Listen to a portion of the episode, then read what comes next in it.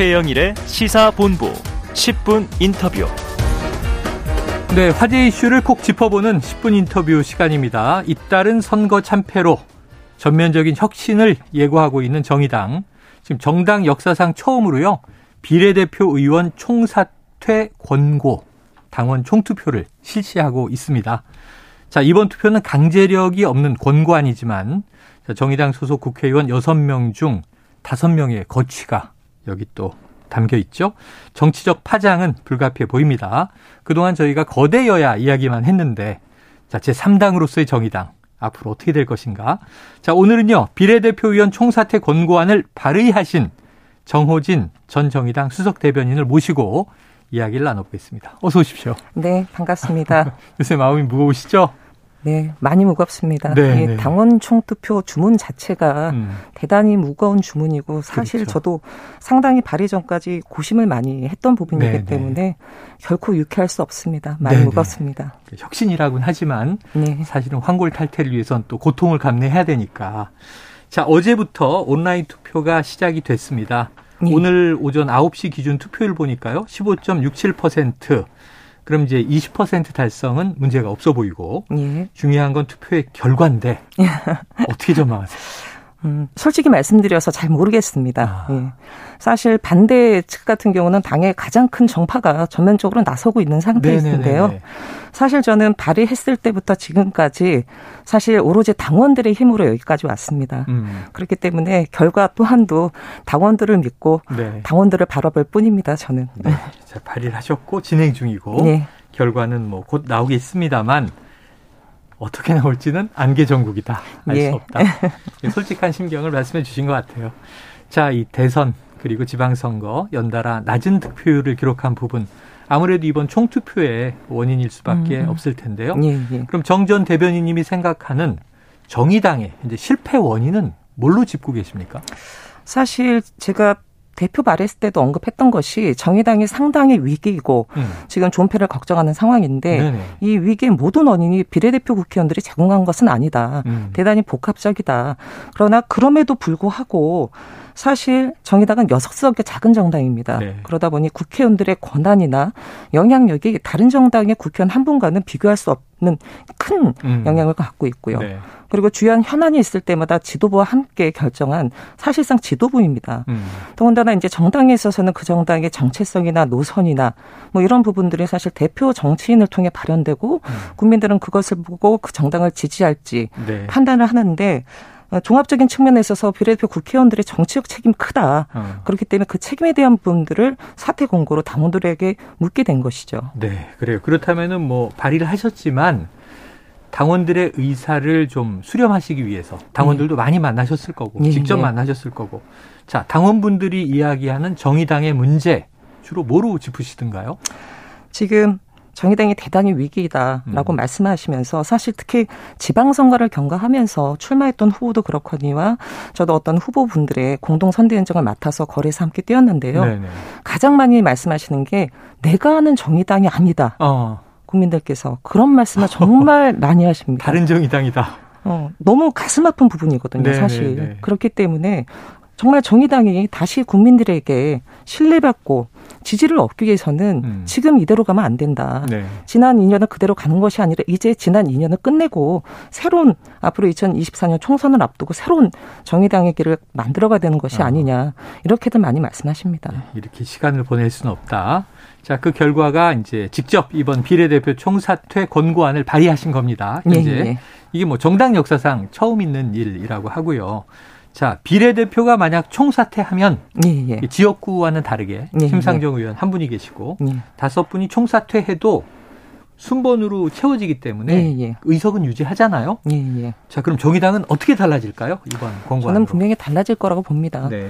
왜냐하면 사실 그 정의당은 자칫하다가 이제 심정지 상태까지 갈 수도 있는 상황이에요. 아, 지금 극약 처방이 필요한 상황입니다. 예. 근데 정의당이 지금 심정지 상태까지 갈 수 있냐 아, 가냐 안 음. 가냐 이 상황인데 기초 체력을 길러야 되기 때문에 뭐 예를 들어 영양제를 먹어야 된다. 감기 음. 걸렸으니까 지금 해열제를 먹자. 음. 이런 상황이 아닙니다. 네, 네 아닙니다. 네, 네. 이제는 이 싸늘하다 못해 눈길조차 주지 않는 국민들을 향해서 네네. 정의당이 이렇게 쇄신하고 있다. 가장 강력한 쇄신의 음. 모습을 보여줘야 되고요.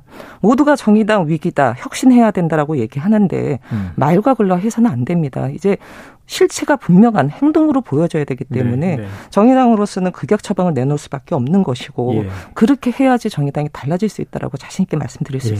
있습니다. 뭐 감기에 걸리거나 부분적인 위기가 아니다. 중체적인 네. 위기고 응급실 가서 그렇죠. 심정지 CPR을 해야 되는 상황이다. 예, 맞습니다. 아, 그 사실 생각해 보면 정의당이 뭐 다수당이었던 적은 없어요. 항상 예, 예. 소수 의석이었지만 예. 그래도 메시지만은 선명한데 제가 시사 프로그램 진행하면서 좀 놀라운 게 최근에 정의당 이슈를 거의 다룬 적이 없거든요. 네. 존재감의 문제가 될 텐데. 예, 예. 자, 그런데 이제 이런 질문이 나옵니다. 왜 비례대표들만 해당되느냐? 또 음, 음. 심상정 의원은 왜 빠졌느냐 하는 지적도 있고요. 투표가 끝나면 입장을 내놓지 않겠는가 싶은데 심 의원의 의중은 좀 어떻게 보고 계세요? 제가 의중을 직접 여쭤보지 못했습니다. 아. 한 번도 통화를 안 해봤고요. 아 그래요? 네. 네. 사실 가장 많이 받은 질문 중에 하나가 아니 왜 심상정 국회의원은 빠졌냐? 네네네. 다 같이 물어봐야 되는 거 아니냐 예. 했는데요. 비례대표 국회의원들은 정의당의 당원들에 의해서 선출되신 분입니다. 네네. 근데 심상정 의원께서는 지역구 국회의원이시고 지역구 네. 유권자들이 선출해 주신 분이지 그렇죠, 않습니까? 그렇죠, 그렇죠. 그 지역구 유권자들의 권한, 권리를 저희가 회수할 수는 없었습니다. 음, 음. 다만 이 과정을 경과하는 속에서 심상정 의원께서 분명히 정책 입장을 표명하실 거라고 저는 생각합니다. 네, 예. 네. 아마 연대 책임도 있을 것이고 예, 예. 또 리더시니까 리더로서의 책임도 네, 더클수 있고 이 압박이 당연히 크게 될 것 같습니다. 자, 일각에서는 비례대표 5인이 뭐 불법을 저지른 것도 아니고 당헌 당규를 위반한 것도 음. 아니고 사퇴 권고라고 하는 게 너무 야박하다 이렇게 얘기해요. 뭐라고 답 주시겠어요? 비례대표 사퇴 권고 주문이 정치적 책임을 지고 당 쇄신을 위한 사퇴 권고입니다. 음. 어, 말씀하셨듯이 불법을 저질렀거나 비기 사실이 있거나 당원 당규 위반은요 네네. 당원 총투표가 아니라 당원 소환이라는 제도가 있습니다. 네네. 당원 소환을 통해서 가결이 되면 즉각적으로 출당 조치를 하게 아, 돼 있어요. 그렇죠. 정치적 책임을 묻는 것과 음. 불법적인 일을 한 것과는 전혀 다른 아, 성격의 부분입니다. 그렇기 때문에 이걸 야박하다고 말하는 거는 네. 좀 어폐가 있고요. 특히 정치라는 게 앞서도 말씀드렸듯이 권한과 책임만큼 그에 비례해서 권한과 영향력만큼 그에 비례한 책임이 있는 거 아니겠습니까? 네네. 그래서 책임을 묻는 부분이라고 보시면 됩니다. 네. 음. 근데 이제 정치적으로는 뭐 워낙 우리가 여러 가지를 해석하다 보니까 네. 지금 집권 여당 상황을 놓고도 왜 저러는 거냐에 대한 이제 시각들이 다 다르잖아요. 네. 그러니까 일각에서 이런 얘기도 있어요. 리호정 의원이나 장혜영 의원이나 음. 이 정치에 대한 문제 의식이 본질 아니냐 하는 해석들도 있고 또 여기에 대해서 장혜영 의원은 차라리 정확하게 장혜영의 이런 점이 문제다라고 이 지적해 달라. 그렇다면 더 생산적인 토론을 할 수 있지 않느냐 하는 입장이던데. 그 저희가 다섯 명의 국회의원에 대한 책임을 물었습니다. 네. 개개인의 잘잘못을 따지자는 게 음, 아니거든요. 네. 그렇기 때문에 두 명에 대한 어, 정, 뭐, 네, 두 분에 대한 부분이 본질 아니라고 하는 거는 음. 말 그대로 이 본질을 호도하는 부분이라고 아, 본질이 아니다? 예, 예. 네네. 그리고 사실 장혜영 의원이 어젠가 유튜브에서 이런 말씀을 하셨다는 걸 들었는데요. 음. 전 대단히 이해가 가지 않습니다. 음. 왜냐하면 지난 25일에 비례대표 국회의원들이 입장문이 나왔습니다. 네네. 사실 당원 총투표 발의한 지 60일이 지난 상황에서 예. 정말 뒤늦게 나왔고요. 어. 발의 대표자로서 저는 수차례 비례대표 국회의원들의 입장을 요구했습니다. 네네네. 근데 너무나 늦게 나왔고 음. 사실 절차도 문제가 많았었거든요. 네. 근데 일단은 그 내용이 뭐냐면 머리 숙여 사과한다. 어. 그리고 당원들의 이런 기대에 부응하지 못했다. 음. 그리고 어, 가장 핵심적인 거는 태, 책임을 통감한다. 네네네. 이런 부분이었는데 네.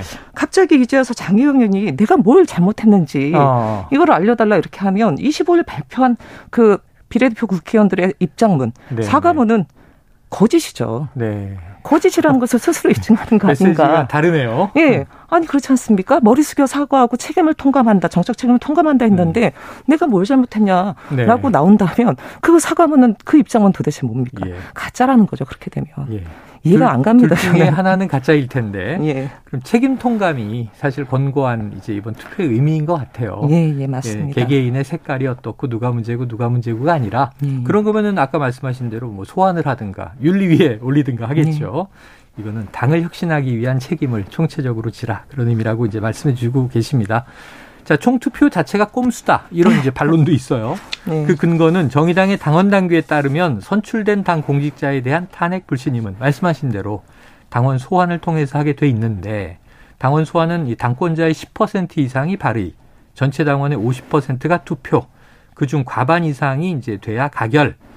근데 이제 권고라는 조건을 붙여서 일반 투표한 건으로 둔갑시켰다. 음. 절차적인 이제 하자 지적인데 어떻게 답변 주시겠어요? 이게 반대하시는 분들의 논리 중에 하나인데요. 음. 이건 대단히 억지 논리라고 생각됩니다. 아, 네. 앞서도 말씀드렸듯이 당원 소환은 국회의원들의 당원 당규 위반, 비의 사실, 불법적인 네. 일 그런 부분에 해당하는 거고요. 음. 거듭 말씀드리지만 정책 책임에 대한 부분을 묻는 거거든요. 네, 네. 근데 제가 정말 이해 못하는 부분은 음. 7월 9일 날 그 당 비대위원장이 음. 당원 총투표 관련된 그 발의 대표자 음. 그 신청서를 발급을 해줬어요. 네네네. 7월에 이미. 그렇죠. 7월 9일 날 있었고 네. 8월 7일 날 1200의 당원의 서명을 받아서 발의가 됐고 네. 8월 16일 날 총투표 성사가 당 선거 관련해서 예, 공고가 예. 됐습니다. 절차적 하자 문제점을 얘기하려면 음. 당 비대위원장한테 얘기해야죠. 네네. 그걸 왜 당원들을 향해서 이것은 지금 절차적 하자가 있다라고 얘기합니까? 네네. 저는 이해를 못하겠고요. 두 번째는 사실 거의 60일 가까이 두달 음. 가까이 이 과정 속에서 이 지금 이거는 절차적 하자가 있다라고 음. 문제 제기를 했었으면 네네. 사실 7월 달에 부터 문제 제기를 했었어야죠. 네, 네, 근데 이제 와서 얘기하는 거는 사실 뭐 뒷북이고 논리가 부족하니까 억지로 네. 지금 어, 주장하는 것이 아닌가 이런 생각이 듭니다. 음, 대단히 그럴, 아쉽습니다. 그럴 수 있겠네요. 네. 사실 그때 그 방법보다는 이 방법이 더 좋소 하고 이제 토론을 어, 그럼요. 치열하게 했더라면 그 사실 일체 이와 관련돼서 이의 제기나 이런 것들이 전혀 네. 없었습니다. 네. 그래서 사실 이렇게 뒤늦게 이런 주장을 하시는 게 아, 논리가 너무 군색하기 때문에 그런 거 아닌가 저는 그렇게 생각이 예. 듭니다. 그러니까요. 투표가 지금 진행되고 있는 상황까지 네. 왔는데 자 그런데 이게 권고안이지 않습니까? 네. 총투표를 통해서 사퇴 권고안이 가결됐어요. 가정해서. 네, 네. 네. 그런데 구속력은 없습니다. 네. 그러면 총사퇴 안 할 수도 있는 거잖아요. 혹시 그러면 어떻게 되나요? 하, 저는 그럴 것이라고 생각하진 않습니다. 음. 왜냐하면 정의당은 당원의원당이라는 것이 정의당 당 운영의 가장 핵심이고요. 네. 비례대표 국회의원들은 다른 누구가 아닌 당원회에서 선출되신 네 분입니다. 만약에 사태가 가결됐고, 음. 근데 만약에 물러나지 않는다 이렇게 하시면 네. 당원의원 당이라는 당 운영의 원칙도 그리고 책임 정치라는 당이 늘 주장했던 부분도 다 흔들리게 음. 되고 무너지게 되는 것이죠. 네네. 네. 저는 그렇기 때문에 이게 지금 강제성이 없다라고 할지라도 그 무게를 음. 비례대표 국회의원들이 쉽게 여기진 않을 것이다. 음. 이렇게 생각하고요. 일각에서는 자꾸 강제성이 없다 말씀하시는데 네네네. 네, 네. 이 강제성이라는 이것이 사실상 어찌 보면 사법적 잣대 아니겠습니까? 네네. 근데 정치하는 곳입니다, 정당은. 예, 예. 그 정치 결차세로서 일을 정치적으로 해결해야 되는데 음. 정치가 경계해야 되는 것 중에 하나가 정치의 사법화 아니겠습니까? 네. 우리 국민들 최근에 국민의 힘을 보면서 이 정치의 사법화가 얼마나 문제가 많은지 매일 묵도하고 계십니다. 그래요. 정의당은 국민의힘과 다르고요.